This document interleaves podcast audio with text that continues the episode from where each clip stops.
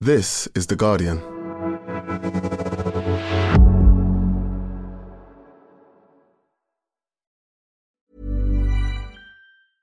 Finding your perfect home was hard, but thanks to Burrow, furnishing it has never been easier. Burrow's easy to assemble modular sofas and sectionals are made from premium, durable materials, including stain and scratch resistant fabrics. So they're not just comfortable and stylish, they're built to last. Plus, every single Burrow order ships free right to your door. Right now, get 15% off your first order at burrow.com slash ACAST. That's 15% off at burrow.com slash ACAST.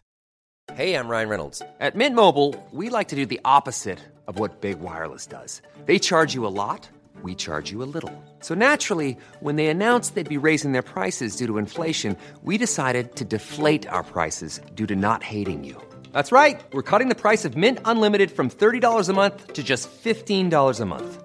Give it a try at mintmobile.com slash switch. $45 upfront for three months plus taxes and fees. Promo rate for new customers for limited time. Unlimited more than 40 gigabytes per month. Slows. Full terms at mintmobile.com.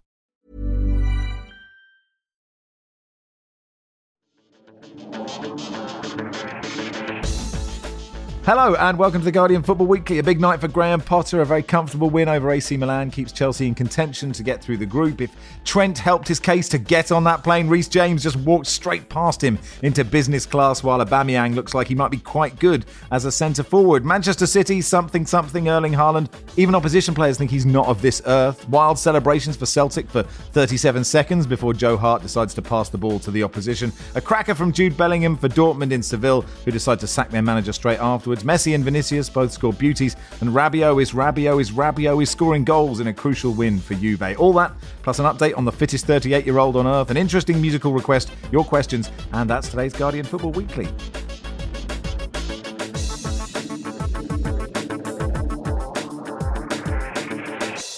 On the panel today, Nedum Onuoha. How are you, mate? I'm very good, thanks. How are you? Um, well, nice to see you. Nicky Bandini, hello. Morning. And Barry Glendenning, welcome. Hello, Max. Uh, Sid Lowe will be with us uh, in a part's time to talk about all the Spanish teams. Let's start at Stamford Bridge. Uh, Chelsea 3, AC Milan nil. Paul says, Are Chelsea back?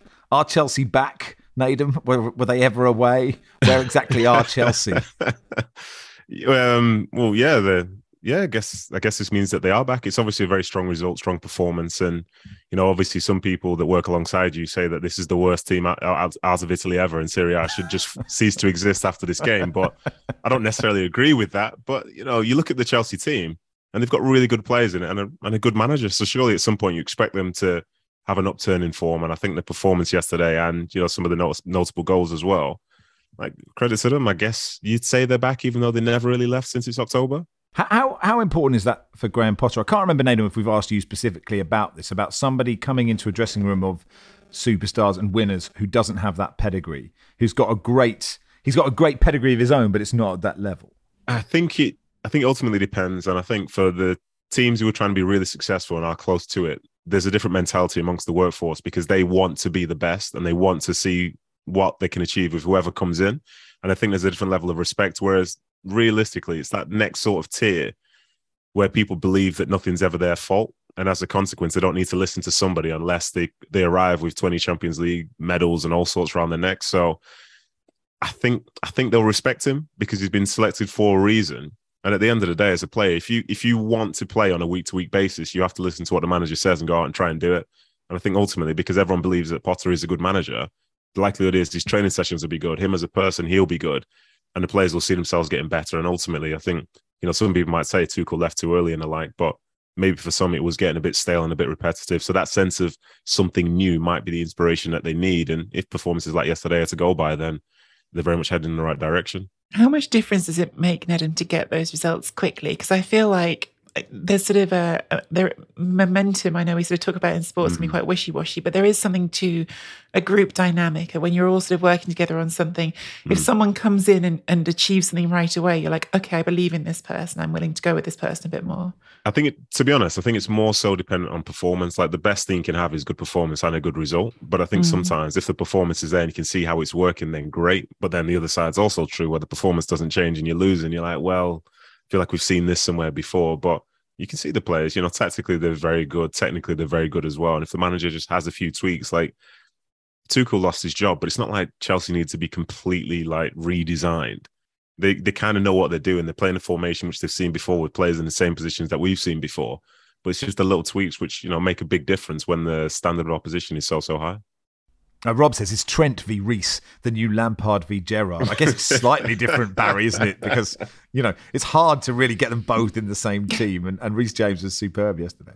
Well, even before we get on to this tedious um, argument, I think maybe there's a danger, like with the Liverpool win over Rangers, of, of reading too much into this game because AC Milan were decimated by injuries. They didn't play well, and they didn't take much beating. Uh, I am intrigued by uh, the fact that Graham Potter appears to have got a stylist since moving to that there big London. It's West London, eh? Told you, told you that with Ben Mee as lights. well. Ben Mee as well. Remember it? Yeah, I, I presume he and Ben Mee are, are shopping in the same uh, boutiques and it, going to the same very expensive hairdresser. But he looked like a cross between Johnny Cash and the military man last night. Actually, Barry, we did have a great question on this from Kenneth, who says, What does the pod think about Graham Potter's new look? Always thought he was a tracksuit kind of guy, but ever since he got the Chelsea job, he's been looking rather dapper in the dugout. You think he's overcompensating, or he always wanted to dress like this, but was waiting for the right job? Also, if he wanted to dress like this, why did he feel Brighton weren't good enough for this style? Is this disrespectful to Brighton? Well, there's so many questions there that I just don't have the answers to, but I'm sure he could have dressed like that anywhere. I, I've no idea what, what he dressed like when he was in what, what was it? What was the Fostersons, was it? uh, uh, yes, Östersunds. Like, did he wear a woolen bobble hat? a big raincoat? I, I just don't know. I've probably offended tens of hundreds of thousands of people there with that throwaway remark. But um, yeah, uh, look, we all know Reece James is a good player. No one's denying that. Um, he didn't have to do very much defending last night in the same way Trent Alexander Arnold didn't have to do any uh, defending the the night before that. They both scored very good goals. We've seen Reece James score that goal quite a few times. It's like the, the trademark Man City pullback goal. That's the trademark Reece James, James goal. Cut inside, take a touch, and rifle it into the roof of the net with it from a tight angle. So I don't know. I don't think we learned much from from either game because uh, the opposition up against Chelsea and the opposition up against Liverpool were, were quite feeble. Nicky Nedum was alluding to uh, Jamie O'Hara on Talksport saying that you know the whole of Serie A should be ashamed of themselves because AC Milan didn't play brilliantly last night. But they didn't play brilliantly last night. Were you surprised that they were that flat? Well, I was surprised it was that flat. Definitely, I didn't think it was going to be as bad as that. I definitely didn't think we were going to see Milan at their best either. Um, as I was saying to you on the group chat before we started, Max, it's a shame that, that we don't have any other recent games between Premier League sides and Serie A sides that we could use to put some context on one game um, taken on its own. I'll be honest, I, I'd forgotten what game you were alluding to. I had to go and check and then realise Liverpool Napoli. So maybe Jamie O'Hara has, has a similar goldfish like memory to me. There, there has been a lot of football recently, and uh, and I was actually thinking to myself, even if you go back a season and Chelsea specifically, you could look at Chelsea in the group stage last season, losing to Juventus and beating them four 0 as evidence that you don't necessarily getting going to get the same result even between two same teams playing twice in a row.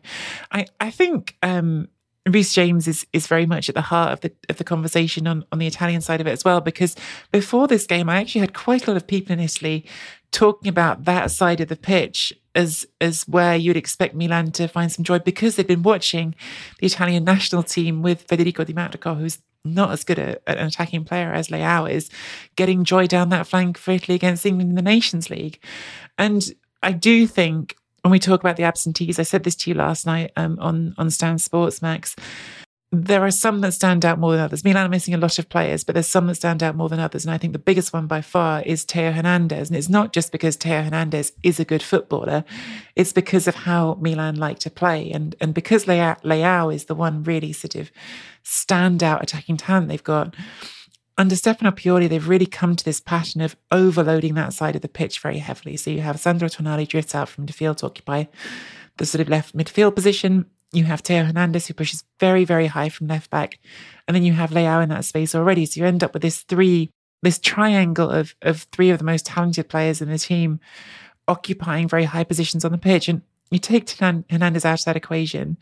You have Ballo-Touré playing there, who look, he did score against Empoli at the weekend, but he started one game this season, I think five last season. He's a young player who hasn't played a lot for Milan. And it does inevitably change that dynamic a lot. It changes what you can expect from that side of the pitch a lot. Look, Theo Hernandez is, expected back for the game against Juventus at the weekend. He'll play probably, if he plays in this game, he'll play the, the return game against Chelsea. We'll see if it makes a difference. Maybe it won't. Maybe Chelsea really are just that superior. But I do think, again, you only have to go back to Chelsea Juventus last season to see that even two teams, so we're not even talking about leagues, two teams can play two very different matches home and away in the same group stage. A question on Aubameyang, Nedum, because he, he he's already been in the Premier League and he left under a bit of a cloud and he didn't sign for hundreds of millions of pounds. There wasn't really a fanfare. He wasn't like a new, shiny, exciting thing. And not, I don't know, even, even Chelsea fans were that excited about his arrival. But he does look like sort of the first number nine for Chelsea who looks like he might be quite good for, I don't know, decades. Wow. Yeah. I, I, know where you're coming from. I know where you're coming from. And, and it's fair. It wasn't like the biggest and loudest signing ever. And I guess some of that sort of dissipated as soon as Tuchel lost his job. But he knows what he's doing. He's a goal scorer. He can play centrally. He can stretch the game. And I think, to be honest, looking at, say, Mount and Sterling just in behind him, I, I kind of like it.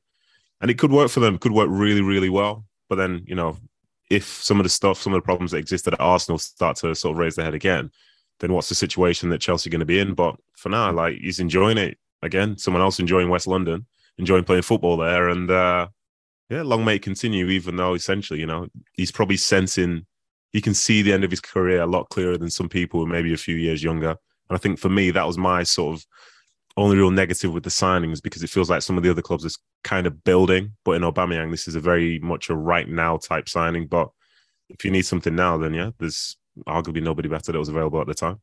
I suppose if you if you notice it's the end of your career, do you start thinking I really should like make the absolute most of, of this time? Possibly, possibly, but then this is when we enter the realm of perception because there are people who will be 30 plus who are playing some of the best football in their career, but because they are 30 plus, they won't be desired in the same way some they would be if they were four or five years younger. So I think for him to get the opportunity to play for Chelsea, to be playing in the Champions League, and to be part of a project where, you know, maybe it won't happen this year, but you know, they want to win everything that's that they're involved in and that's a that's a great spot because from this moment, if he leaves to Chelsea, if he leaves Chelsea, maybe he won't have that opportunity again. So I think it was a great opportunity for him. It's a good stars align in terms of Barcelona getting rid of players, bringing players in, all that stuff. So yeah, good luck to him. He's got, got a great opportunity and he's started off well, scoring goals. Quick one on Tomori, Nikki. I guess a lot of our discussions will be about players who may or may not get into the England squad between now and when Southgate announces it. But I think because Maguire's not been playing well, and I think Tomori can play on that left of a three, there's been a sort of a clamour for him. And actually, uh, he didn't cover himself in glory last night, but but he's not been playing brilliantly this season, actually. No, and, and actually, again, maybe Nedum has has some perspective on this as, as someone who's played at those levels. Like, it, it's it's hard for me to fully explain to you why Tomori is not playing at the same levels last season because not much has changed in terms of his role. Like, his role is the same at, at Milan. He's still playing alongside Kalulu. Sure, there's been some injuries around them. You know, you could talk about the fullbacks. It wasn't just here. Hernandez missing. You've got Davide Calabria who's missing on the other side. So you are talking about a changing rotation of players around them. But to me, it just looks like from the outside, Tomori has lost a little bit of confidence this season. Not in a sort of he looks, I don't know, not that he looks sort of too passive. If anything, I think it looks like he's trying to overcompensate. It looks like he's trying to pursue things too hard. He's trying to push things too hard, and, and that's getting him into trouble. But for instance, if we talk about the second goal, it's not about his technical ability. It's not about things that we think he can or can't do. The ball just goes through him. And I think that's just one of those things that happens to a player who, for whatever reason, their, their head is moving on a different track to their to their feet at that moment in time. And it and it has felt a bit like that in Serie A all season. He said it in interviews with the English press before he um, before the game. He said he felt like he wasn't playing at the levels he did last season. And I think every Milan supporter, every Milan um, observer would, would agree with that. You think about the game against Napoli, which they lost to a header from Giovanni Simeone, who's a lot shorter than than Fick and, and who isn't as um, shouldn't be controlling those situations inside the box. Again, last season would that have happened? I, I'm not convinced it would. was that even the moment that cost him some confidence? I, am not sure, but it, it feels from the outside like this is a player who's who thinks he's not getting things right and that therefore is overcompensating and pushing too hard. And and he's not right now. I, I wouldn't say he should be in the England team because he's he's not playing at the level he did last season. The problem is sometimes when you know you're making a mistake because then you can really think about the depth of like how bad it is in any particular moment. And being a defender, you can't just go and just fix it straight away, especially if it leads to a goal. You don't get a chance to replay that exact same scenario and do it differently. So then you start, for some people anyway, you start thinking about the next action and when you start thinking about little things within the game itself, you've gone off playing on automatic. And that's when your performance kind of slips a little bit. Like technically you're in the wrong place. Or I'm going to really, really try hard to win his header really, really hard. And then you do it differently to how you would do if you were just playing the game of football. Because at the end of the day, that's that's what it is. It is a game. And for some of the best of the best, like their fundamentals are so sound, they don't have to think about them. But when you then enter a place when you're thinking about your fundamentals, lo and behold, the standard's not the same. And say for that goal yesterday, Aubameyang's one, he's in the wrong position and he's swung with the wrong leg to try and clear the ball. So it's exceptionally unorthodox. Yeah. And he's better than that, right? He's, he's so much better can, than that. Yeah. He's so much better than that. But that's the position he found himself in. And now, if he's somebody who's quite thoughtful, he'll realize that and start asking him asking more questions of himself and think that every time something bad happens, everybody's looking at him. And realistically, they're not. But this is unfortunately the sort of downside of football because when things are going well, it's the easiest job in the world. But when things aren't going so well, you just sort of feel criticism coming from everywhere. And even when it's yourself, it makes it just that little bit harder. It's like me learning my golf swing yesterday, oh, here we go. so many, so many different things to remember. See, oh, I'm just having a few practice ones while my mate behind is getting instruction and I'm hitting the ball straight down the fairway. Then the instructor comes over, or the teacher, and he's telling me, right, keep that heel down, keep your head still, move your hips more. And you, you've got all these different things to remember. So as soon as I fire one or take a shot with him watching me, I completely mess it up. So I totally identify with uh, Tamori and with Fikayo Tomori. yeah, and Max, it's, it's like it's like you and podcasting. You know what I mean? Like you come onto the show, your lights out. You don't even need to think about anything. But imagine yeah. if you came onto the show and you were trying to remember how to read. You know what I mean? like that that's basically what he might be going through in the worst moments. Mate, you should watch the first two years of my soccer AM career. no, I did. I did. Want, trust me. You want that? If you want that kind of utter terror. Uh, the interesting thing about um, this group, and actually quite a few of the groups, is they're so evenly poised, aren't they? Salzburg beat Dinamo Zagreb one 0 so they're on five points. Chelsea and Milan on four. Zagreb on three. Any two can get through, and it's the return fixtures next week. Um, one group that isn't like that is Group G. Manchester City have three wins from three. Uh, Dortmund uh, have uh, beaten Sevilla and Copenhagen, and Man City beat Copenhagen 5 0 yesterday. Ian says, Did Haaland come off at half time because there's not enough room in his house for another match ball? Here's a question from Ali. says, If if you were to give Nedum all of the chances that Haaland has had this season, how many goals would he have scored? Uh somewhere it would be non-zero but i wouldn't bet a, i think the over-under would be about two. I'd say two. And i think i'd go under. Like he's even though he's scoring these goals and he makes it look easy i think that's a skill in itself because he's finding the time the space on the technique. Like his first goal yesterday with his right foot his weaker foot in air yeah. quotes. That's the one whereby you lean back and you kick it into not row z but looking around m or n somewhere like that. You know what i mean? It's definitely gone over the bar and he's not really threatening the goal, but he's technically very, very proficient. He makes really good runs and he's just really good at finishing. And do you know what? It's something for you here, a little bit of insight. Everybody appreciates that he's incredible, but I think he surprised some of the City team because every time I hear somebody having to talk about him, firstly, it's them having to talk about him as opposed to hit them talking about him openly. They say, "Oh, like Mahrez was just saying yesterday, oh, he's he's, uh, he's surprised us. He surprised us." And I'm like, "Oh, 14 goals, 17 goals. He's Okay, so that makes me think that for the standard that they have in terms of technique and all that stuff, I don't think Haaland's necessarily there yet. But the sheer volume of goals and the way he's just finishing everything, like I guess it, that's kind of caught them off guard. But it seems really obvious from our standpoint now, doesn't it?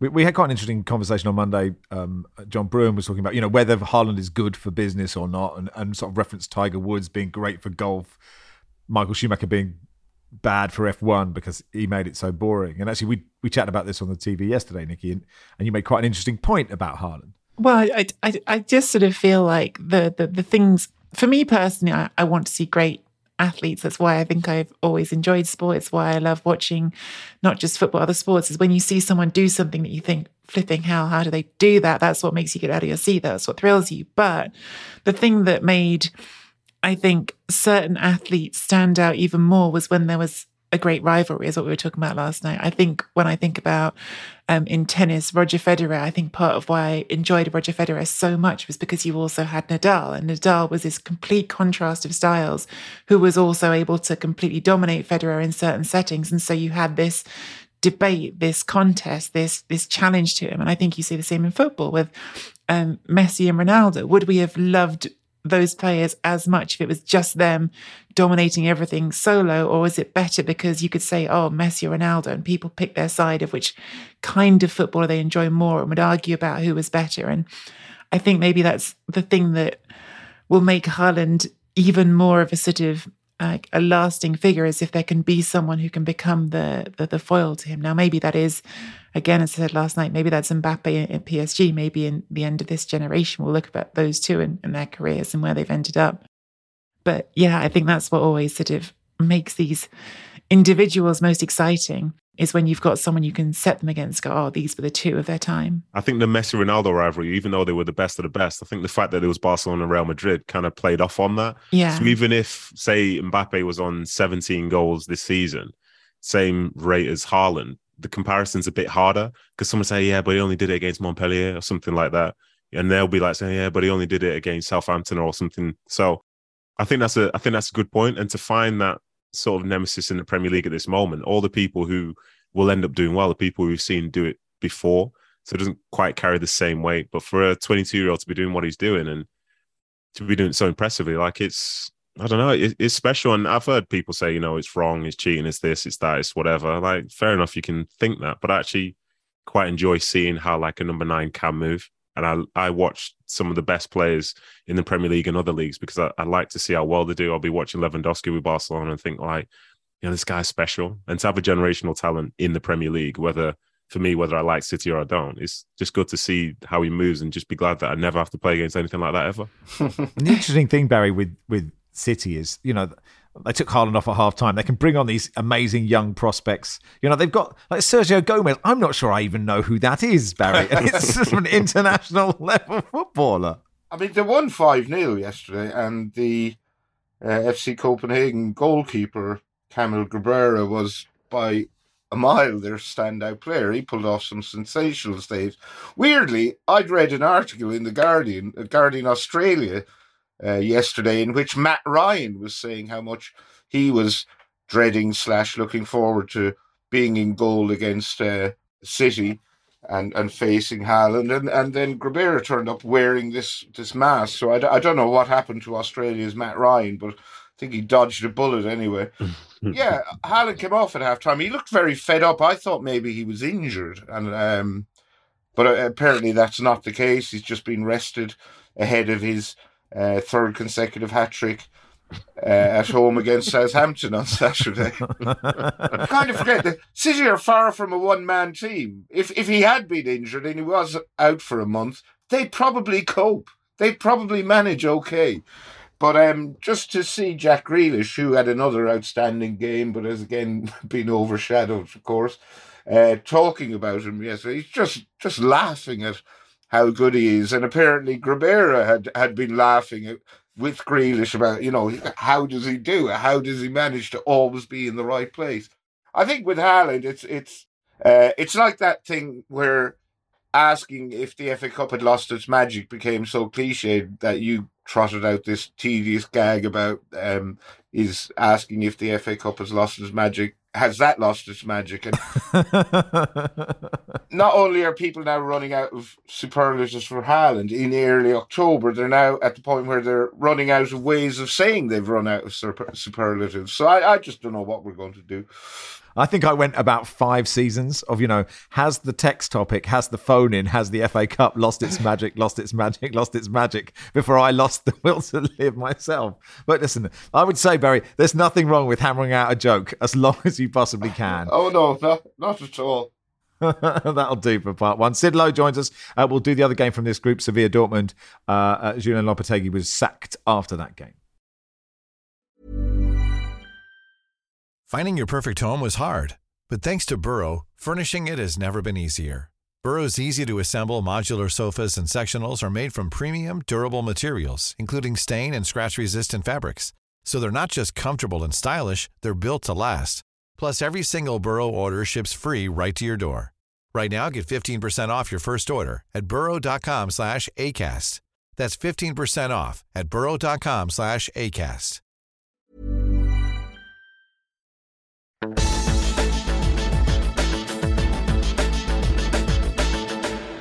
Welcome to part two of the Guardian Football Weekly. Let's welcome Sid Lowe. Hey, Sid. Good morning, Max. Lovely to see you, as it always is. So let's start um, with uh, Sevilla Dortmund. We've just done the City Copenhagen game.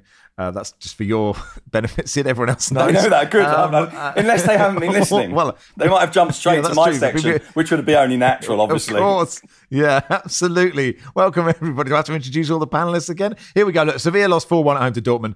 Uh, they sacked Lopetegui. They're 17th in La Liga. What has happened there? Oh crikey! Um, it's difficult to know where to start with this because they're they're awful this season. But actually, it comes it starts a little bit earlier than that. They they I think I'm right in saying won only six times in 2022, the back end of last year, and they they'd gone into the Christmas break. should, should we do the joke answer for this, Max? They got into the Christmas break thinking that they could maybe win the league, and then they signed Anthony Martial. So there's there, there- there's, there's the joke for you. Now, uh, so they, they did that, but actually, what that told you in, in the in the winter break was they they kept the two central defenders. They signed Martial. They had uh, Tecatito Corona come in because they I think they felt they were they were standing before a, a possibly unique opportunity, a season in which Madrid and Barcelona weren't convincing. They were they were right up at the top of the table. There's a sense that this team really could win the league. And it kind of fell away really slowly because they didn't lose games. They only lost twice in the second half of the season, but they just kept on drawing and drawing and drawing. And slowly the whole thing kind of ground to a halt. Then, of course, what happened in the summer was the inevitable, and those two central defenders did go. And for a lot of this season, they have looked like a team that's had its best two central defenders taken away. That's that's been part of it. They don't score uh, enough goals. The forwards miss too many chances. But it, it, kind of the whole thing has come off. And, and you look at it, and it's just entirely logical on on one level. But there is also that intangible that's difficult to put your finger on the the the the, the inability to turn possession into into proper chances or to goals. Uh, that kind of slight breakdown of of of the connection, if you like, sort of throughout the squad, and there's a big battle over control of the club as well. Um, and and ultimately, I think Lopetegui's sacking was inevitable to the extent that the biggest complaint I think people have now really is that this didn't happen in the summer when they could have got a manager in with the time to build the squad in his own image, with the time to kind of construct a team his own way. And now, of course, you've got Sampaoli turning up midway through the season and probably completely changing their approach. The inability to turn possession into goal sounds ideal as the man to take over at Wolves, which he, he, might be doing. he was so close to going to Wolves before he got the Spain job, Julian Lopetegui. Uh, and, and remember, he, he did an interview with The Guardian about this, that he'd actually started working for them without having officially joined them. You know, he was advising them on players to sign, talking about how they would structure it all. They were kind of all ready to, to, to get this done. And then Spain turned up.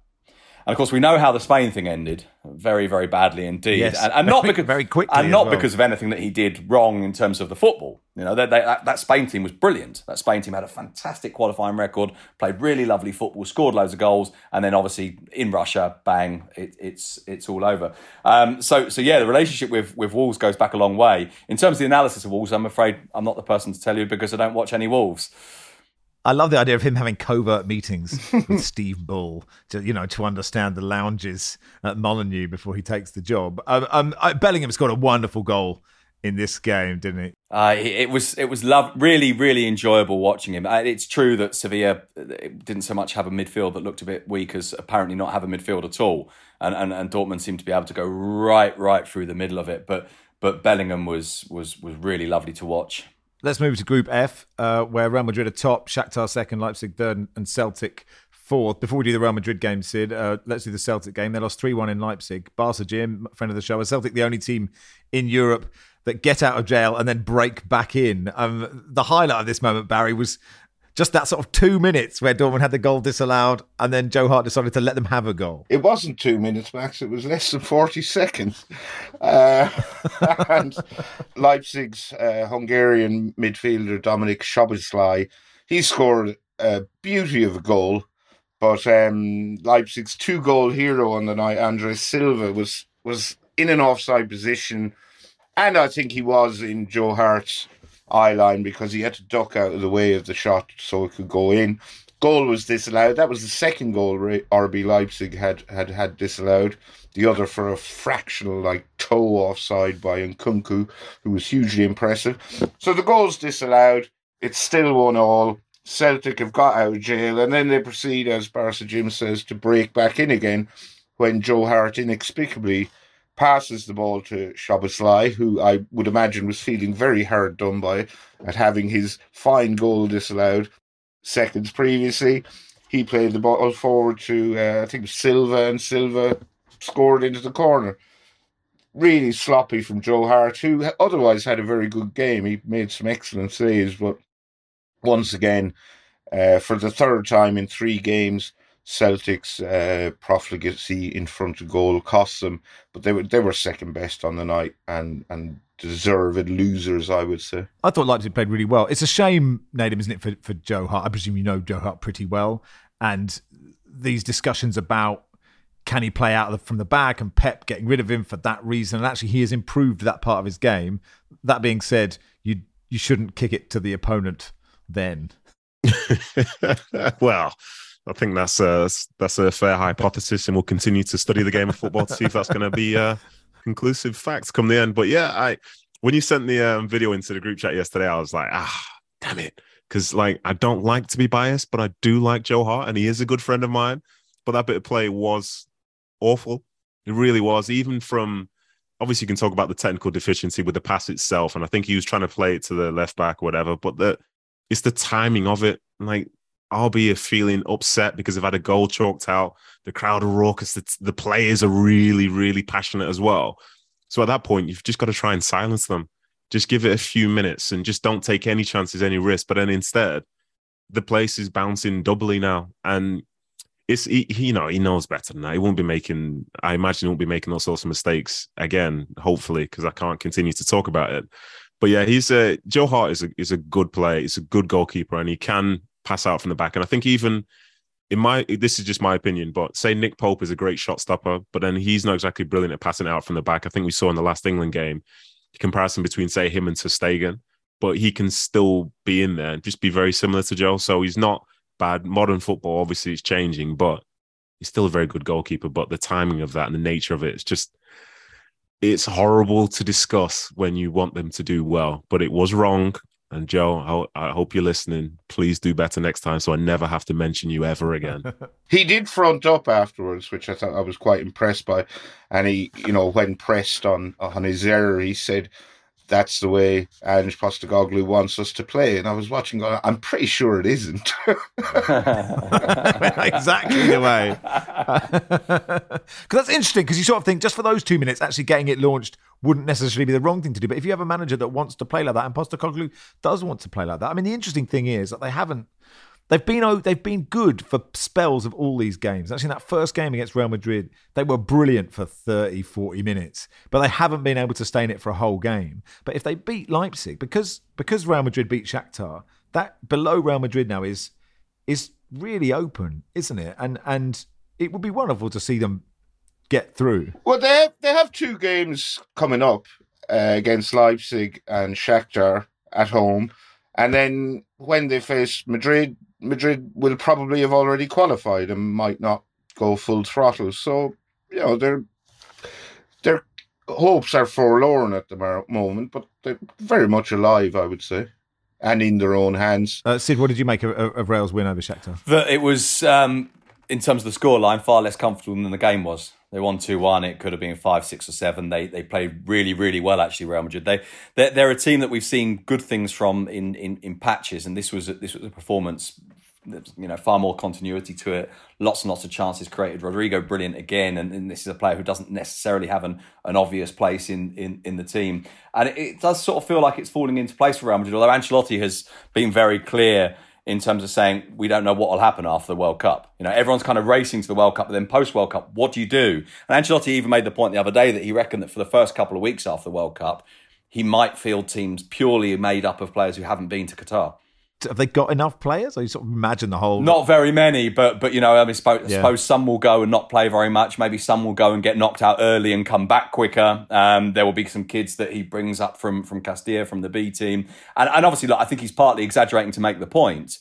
But I think I think we will see a, a really, or at least from his point of view, at least we will see a really quite strange couple of weeks post World Cup because the teams come almost straight back into Yeah. it. It's not like there's a there's a really significant break after it. Um, the Vinicius goal was absolutely. It was a beautiful move, wasn't it? Yeah, yeah, and and and the kind of move that we we see flashes of that from Madrid sometimes, but not very often. You know that that kind of the the, the quick interchange of passing, the the the the the move when when every player or a number of players are involved, rather than it being kind of you know carrying the ball to a certain period on the pitch and sorry part of the pitch, and then expecting a player to open it up. Where- Whereas this is far more collective, and, and I think that's what's starting to happen with the, this Madrid team. There's a there's a there's a feeling of comfort now. You know, it's been quite difficult to get to this point, and we you know we all saw the way that they won the Champions League, and that's not by the way to to take anything away from that. Bloody they're European champions and Spanish champions as well. But it's kind of it kind of got there for a difficult route, and now it feels like they've gone. Okay, this is us. We're we're totally in control now. I need to mention Florentino Perez. I'm not sure we've discussed it on the pod, talking about the European Super League the other day. He still seems to want it. What do you make Of course, he wants it. Yeah, he's he's. What, what, what do you make of what he said? How and how has it gone down in Spain? Well, I mean, it's gone down in Spain because I mean, it, it's it's weird the European Super League, the response to it here, because it's kind of a dead issue, but it's sort of there in the background. And this court case about whether or not UEFA is a monopoly is kind of being projected here, which I find baffling, as the thing that decides everything. In other words, it's going to be the judges that say whether there's a Super League or not. No, no, no, hang on a minute. It's going to be the judges that say whether there's a monopoly, and therefore the Super League, kind of the rump of the Super League, the three clubs that are left, will feel entitled to start pushing again. But there can't be a Super League if the English clubs aren't interested. And if Bayern Munich aren't interested, it, there just can't be one. However much a judge has said, yeah, you're right, UEFA's a little bit of a monopoly. Um, Florentino said the other day, and I, I, I kind of, I'm reluctant to, to go down this route because we could be here all day. He used this analogy, and I sort of understood the fundamental point he was trying to make. He used this analogy that said, if UEFA had been in charge, Nadal and Federer would have only played each other two or three times. Uh, that, right. Now, obviously, the point he's trying to make is just because you play often doesn't diminish the rivalry. So I want to play a team like Liverpool more often. I want to play a team like Man United more often. And he used Liverpool as the example. He said, how could it be that us, who've got the most European Cups in the world, and Liverpool, have, who've got six of them, have only played, you know, hardly ever play each other? Well, first of all, they've played each other, I think it's nine times in the last 11 years. So it's quite a lot. Uh, and, and secondly, this Nadal Federer thing, I actually was stupid enough, or, or sad enough, or maybe professional enough. I'd pr- probably prefer to say that. I went back and looked at their statistics. Yes, they've played each other a lot. In a hell of a lot of bloody finals. You know, they've had to beat everyone else to play each other. It's not like it's been guaranteed for them. They've had to reach. I mean, basically, it's it's. Uh, in fact, you know what? I'm gonna I'm gonna find my piece of paper if it's here. No, no, no, it's not. Sorry, sorry, Max. Yeah, but anyway, you. this is this is re- this is live journalism. It's extraordinary. I did work it out, and basically they played each other forty times. These two, of which I think there was nine. I think it was nineteen in in or sixteen in Grand Slam games. So we, the ones that we could kind of count as being you know comparative to the league or a Champions, League. Champions League esque. And, Yeah. and of those 16, I think 12 of them were in finals. So, yeah, if you and Liverpool had got to all these finals, you could have played each other as many times anyway. Anyway, sorry, rant over. No, no, no, no. I enjoyed it. Um, uh, Group H, uh, PSG and Benfica are joint top. Benfica got a good draw, didn't they? Coming back uh, from behind uh, after Lionel Messi scored one of those Lionel Messi goals. He does. He's. I mean, it's interesting. You were saying, Sid, like the the the players are racing towards this World Cup, and I don't know if this is happening with other players. You just sort of You really Messi's feel it with really him, don't you? So beautifully Yeah. at the moment. And you just wonder how many players are gearing up for Qatar. And like you say, will we just have this absolute sort of wretched two months afterwards where everyone's just Well, I mean, I think we we to be honest, we're going to have it with us, the journalists, as well. When we finish the World Cup, like, let someone else write it. We, we, we, we're spent now. Uh, Messi, Messi definitely seems to be kind of heading towards that, doesn't he? Getting, getting kind of very much the focus on that, and obviously Argentina. Correct me if I'm wrong. Is it is it now 36 or 35 games unbeaten for them? It's it's a it's a very very long run, uh, and this was the classic Messi goal. It occurred to me one of the things with Messi. You know, we talk about players who shoot with no backlift. Messi shoots with no backlift at all, but he also passes with no backlift. You watch him play, and his, his foot doesn't seem to move. The passes just kind of seem to come out of his body. Um, he it was that was a brilliant goal. He's really good. I mean, if only there'd been a He's quite good at football. Yeah. some kind of you know why have him and Ronaldo not played each other in Indian Wells and and the Stella Artois tournament enough? That's what's wrong with the game. Maybe we need to see them play each other on different surfaces. I want to see Messi Yes. against Ronaldo on gravel. I want to see Ronaldo against Messi on clay. You know, let's have a That would be brilliant. That if the Super League offered us that, right, a quarter of the games on grass, a quarter of them on gravel, a quarter of them on a bog mire, you know, a quagmire somewhere, really muddy, it'd be great. It's on in like a tarmac, like a little car park that you had to play in when you were kids, and jumpers for goalposts. Yeah, suddenly I'm suddenly I'm interested. Um, uh, that was a bad result for Juventus, wasn't it, Nicky? Who needed to win? They did beat Maccabi Haifa, and foe of the pod, Rabiot, Adrien Rabiot scoring twice. yeah. Adrien Rabiot was Rabiot was Rabiot. And look, the um, it, there's always one or two groups like this. I feel every year in the Champions League where you've just got one team that really doesn't look like it's going to get any points, and Maccabi Haifa feel like that in this group. Not to criticize them, they're in a very very difficult uh, group, but when that's the case, it only amplifies and, and focuses more your need to get results against the other two teams because that effectively makes it a three team group. And Juventus have lost both their games against um, the other two teams in the group. So if they can't salvage that by possibly beating both Benfica and PSG in the last two games, then they're probably going out. Now, I don't think that's very likely to happen, but they did what they had to do at least for, the, for this game, which was to win at home to, to Maccabi. Yeah, and two of the goal. I mean, the Rabiot's first. I can't remember who played the pass to him, and then the pass from Di Maria to Vlahovic were just both so beautiful. Yeah, this is a really, really nice game from Di Maria, and and it's sort of a, a quiet subplot that has been going on that Di Maria seems to have sort of made these little actions that suggest he's not entirely impressed with Max Allegri. And I think it was after the last Champions League game where he was seen sort of asking Milik, why, why, why do you make that substitution? Why do you make that substitution? And and that sort of in the background has been a, a, a question of whether or not everyone is on board with Allegri, and in particular this new summer signing. But it was a very strong performance from Di Maria and reminded everyone what he's capable of as, as the sort of facilitator in that team. So all that means that PSG and Benfica are on seven points. Juve have got three. Maccabi Haifa with none. Sid, before you go, and it's not a quick question, but we've had lots of questions about the Spanish women's team, and was it 15 players who decided to go on strike? Um, it's a fascinating story, and, and, and probably requires a lot of depth. Yeah, it does require depth. So I don't know. I don't know how much depth you would like me to provide in in, in, in a kind of a small section. Kind of do the the very basics, which is that um, 15 players said that they didn't want to be considered for the select to be selected for the national team um, while the situation doesn't change. Now the situation obviously wasn't made clear in in in their in their statement, but they, they it refers to some of the way the, the federation is organised, but in particular the focus has all been on Jorge Vilda, the coach, and, and and forcing him out. The federation backed Vilda rather than the players. So the last get together, which they're they're currently preparing now for games against Sweden and the US, who are number one and three in the world. Those 15 players haven't gone, but it's not just those 15 players. There's a couple of others who've, who've backed it as well. So it's 17. And essentially, in, in purely footballing terms at least, these are their best players as well. So this, this Spain team, you know, has been completely taken apart. There is, it's very, very difficult to see any kind of solution to this now because the two positions have become completely entrenched. And it, it does feel very much like there, there kind of isn't a way back. And, and I, I I don't know how this gets fixed in, in footballing terms. Obviously, there's a much broader question as well about about the the kind of the, the relationship within the national team, about the development of of women's football in Spain at, at federation level, about the commitment the federation has to that. But the, the kind of the basics is how do you fix this problem with the national team? And actually, there isn't really an answer. Okay, Sid, thanks, mate. Cheerio, nice one. Cheers, everybody. That's it, though, out in Spain. Uh, you know, only good enough for one part. As always, Sid, uh, let's see you later as the Zoom disappears with his grinning face. That'll do for part two. Part three, just a little bit of any other business. Welcome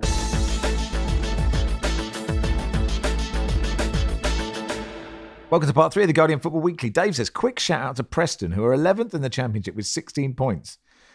Have won three, drawn seven, and lost two. And their goal difference is scored four against four. In, in, in how many games is that? 12 games. No, that's ridiculous. Did you say scored four, conceded four? Can scored four, conceded four all that season. can't be real. No way. That thing. no, no, no, no. I'm checking the table again. I know I checked the table when someone sent the question in, but it just can't be right, It's ju- can it? I mean, you're it's not. so it's so quirky, but then the downside is like, why would you tune in to watch their games when this is the amount of goals you'll get across all those? Like, It's so ridiculous in the table because you know everyone else is like scored 16. Watford above them scored 16, let in 13. Wigan below them scored 12, let in 13. You know the highest scorers are Sheffield United with 20. They've let in seven. At the bottom, you know Huddersfield have let in 19 and West Brom 18. And then it just has four four. what a! I mean, look. The beauty of football is that a goal is really important, and it and and none nowhere more so than at Deepdale. yeah, yeah. If it's the first goal that goes in, that's it. The game should just be called off at that point. If it's the first minute, just say that's it. That's enough. We're not going to see anything else. That that'll do. And as well for the manager, he must be so conflicted, like celebrating the team. You guys are defending so well, but you could not hit a barn door of the banjo. So, like, what are we going to be? Are we going to be this team or are we going to be that team? Because to be the goal scoring team, maybe that'll help a bit more. Maybe. They've had six goalless draws in 12 games. Um, uh, there was one season when Shaun Derry was the Cambridge manager where we had the most clean sheets in the league and we came 14th or something. And that is a sign that, you know, you are not conceding, but you're not scoring goals. Well, Nicky, didn't Milan once win the Serie A title scoring only 38 goals? Or am I mistaken? 38. I'm not sure if it was that though. Um, I'd have to check that one for you, Baz. I can't uh, tell you that off the top of my head. That sounds unlikely, but it's Preston on the way towards finishing the season with somewhere between 16 and 20 goals. You know what I mean? It just doesn't. Uh, maybe they won't be on primetime TV for the rest of the season. Who knows? Pre- Preston will score fewer goals in a season than Erling Haaland has in three weeks. Here we go 93 94. Uh, uh, Milan won Serie A for the third consecutive time, scoring 36 goals in 34 games. And le- wow. There you go, Max. and And letting Baz was in dead on. 15. Uh, uh, Jim says, if the coronation ends up on the same day as the FA Cup final, wouldn't it make sense for Charles to hand over the cup and then the winning captain crown crown the king? That's a brilliant idea. But yeah, June the 3rd is currently the day of the coronation and the FA Cup final. So it's a, ceremonial day, isn't it? If ever there was one. So you could have the winning captain with the lid of the cup on Yeah. his head, and then Charles with the crown absolutely. on his. That sounds perfect, doesn't it? Um, George H and Tommy say, "Hi there. I just thought I'd weigh in on the fittest 38 year old discussion. How old are you, Nedum? Uh, I'm 35. Oh, oh, nowhere near. Um, uh, uh, this is a discussion of Eintracht Frankfurt's uh, Makoto Hasebe, described by BT as the fittest 38 year old on earth. Uh, I'm not sure when his birthday is. It is the 18th of January, but serial world marathon record breaker uh, Eliud Kipchoge turns 38 on the 5th of November. I haven't been through all the 38 year olds in the world, but I would hazard a guess he's a pretty good bet. Makoto hasn't got long to enjoy his title, title on the way, but you know, he gets to be the fittest 39 year old for 10 months before Kipchoge steps in again uh, in a year's time. Johnny says, Hi Max, long time listener, first time caller. I'm not sure how this passed me by. Does Barry know where Tom Huddlestone is? Yes, I think. Isn't he like one of those? um What do you call them? Comfort dogs, but in the Manchester United U team. Yes. Tom Huddlestone of Hull Spurs and England fame is currently an exciting youth player at Manchester United. Uh, for my sins, he says, I was watching highlights of this week's Papa John's trophy games. I thought I was having some sort of episode when I saw 35 year old Huddlestone praying a trademark ball forward to assist a goal against Barrow for Man United's under 21s. Turns out he signed in the summer. Uh, what's next? Dean Marney pulling the strings as a Chelsea youth player. Is England's next golden generation actually a band of semi-retired pros into their mid to late thirties? I know the Glazers have been criticised for their recruitment model, but this could be a masterstroke. Yeah, well, is it is it a comfort dog that you have for you know people on flights or whatever? Insofar as he's been signed by United, he's not never going to be in the first team squad, but he's been signed specifically to act as a kind of role model and advisor and confessor for the youth team players and plays alongside them and they benefit from his experience. So that's the kind of role he has. I don't think it's unprecedented. I can't remember who the first one was, but I remember seeing I remember seeing Paul McShane doing it at Man United last season in pre-season, and he looked really strange because again, this is somebody these people who are my age, and I don't love it personally because I think if I had someone in the academy and I saw someone who was 35 years of age playing instead of them, I'd be quite disappointed. But then from the other side of it, from my age, Tom and other people like this, they're in that sort of funny place whereby they kind of want to still play, but they want to start getting ready for the next stage of their career. And this offers them the opportunity to coach young players whilst also still getting a feel for, you know, playing some level of football. But again, I'm a bit conflicted, but I get it. And because he's my friend, I'll say he's doing a great job. There can't be many support dogs who can spray the ball with oh. their left and right with all their four legs the way Tom Huddlestone can kick a football, right? God, there's no. I'm, I'm, I'm, I put him up there. Like in terms of joy I get from watching someone kick a football, I'm not sure there are many higher than Tom Huddlestone. Um, absolute pleasure. I, I'm, I'm just like you, you hear about footballers after they've retired, and many of them say, I don't actually have any friends in football. But so far, we know that Nedum is Bezies with Dwight Gayle, Joe Hart, Tom Huddlestone. There are three I remember off the top of my head. There's presumably more. Yeah. I, are, do you have any friends who aren't footballers? oh, gosh, thinking about it. Realistically, to be honest, it's weird for somehow the show just seems to name just people who who I'm friends with, but it's like four or five. That that's as far as it goes within football. Then outside of that, I like to keep my private life really private. You know, I just live. A, I'm a very quiet guy. You know what I mean? Don't want to say too much or call them out. They don't. They don't deserve to be attacked by people on Twitter. Well, hopefully we find out uh, purely by chance the other two people that Nedum likes. Uh, emotional support animal, I believe, is the modern way of calling it a comfort dog. there we are. Uh, finally, uh, an email from Jamie Biddle, who you'll remember, Barry, wrote Detective Wilson back in the pandemic days. Um, yeah. It was very kind of him, and we enjoyed it tremendously. He sent me this email. I asked him if I could read it out in the pod, and he said yes. And so it, it requires some thinking work here. It's uh, Hello, Max. Hope you're well, mate. Enjoying Oz. Just wanted to pop an email over because me and my wife, Kate, are expecting our first child. Uh, we've decided to create a playlist for the birth and all of our friends and family are contributing a song to it. As Football Weekly really gave me a lot of focus during lockdown with De- Detective Wilson, when all of my projects got shut down, I was wondering if you guys would throw in a track or two. The playlist will be started once we go into labour. And after, we're going to let everyone know what our daughter was born to. If you chip, fancy chipping in one or two songs from the pod, I'd love to include it. All the best, mate. Hope that your own journey as a dad is going well.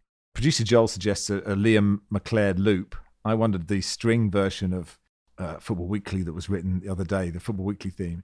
But you know, I, I don't know about you, uh, uh, Nedum. You have a uh, you keep your private life quiet, uh, quiet but you are a, a, dad. At that moment, exact moment of birth, in my experience, limited experience of once, you are not thinking what's no. on the radio. No, no, no, no, no, no. It's a long no. way from your mind.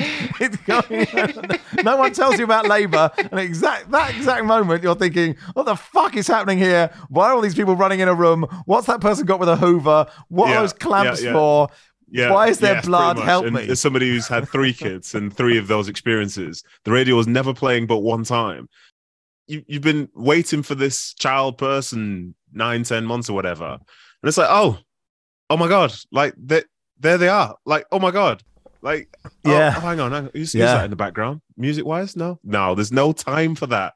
Just enjoy the fact that you've just yeah. changed the world by adding one more. Well, Jamie would like us to choose a tune. Um, uh, Barry, I don't know if any spring to mind.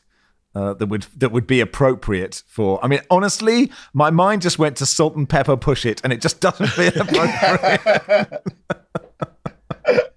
Uh, for me, it depends if he if he's somebody who want, who's looking forward to having a child and all that stuff, then great. But if he's not, what's the song? It's the end of the world as we know it, and I'm feeling fine. Yeah, oh, that's good. change, yeah. Okay, See? so we'll add those two. uh, Nicky. If he's negative, though, only if he's negative. only if he's negative. Imagine he's at least pretending to look forward to having a child. I mean, I was in I was in complete denial, and on day two, both me and Jamie thought, could we just give this thing back. It's incredibly nice. We don't want to. That. Fortunately, I'm, we're we're happy with our purchase now. Um, Barry, have you got any any? Not none that are grossly offensive. I think these are offensive enough. It's quite hard when you've been put on the yeah, spot it not is. to come up with the worst possible thing. well, listen, you can have one of those two. Uh, and if we think of any others, I will email you, Jane. But look, good luck. We hope it goes well. And uh, uh, many congratulations from everyone at Football Weekly. And that'll do for today. Thank you, Nicky. Thanks. Thanks, Nathan. Thank you very much. Thanks, Baz. You're welcome. Uh, Football Weekly uh, is produced by Joel Grove with Cyrus Gray. Our executive producer is Danielle Stevens.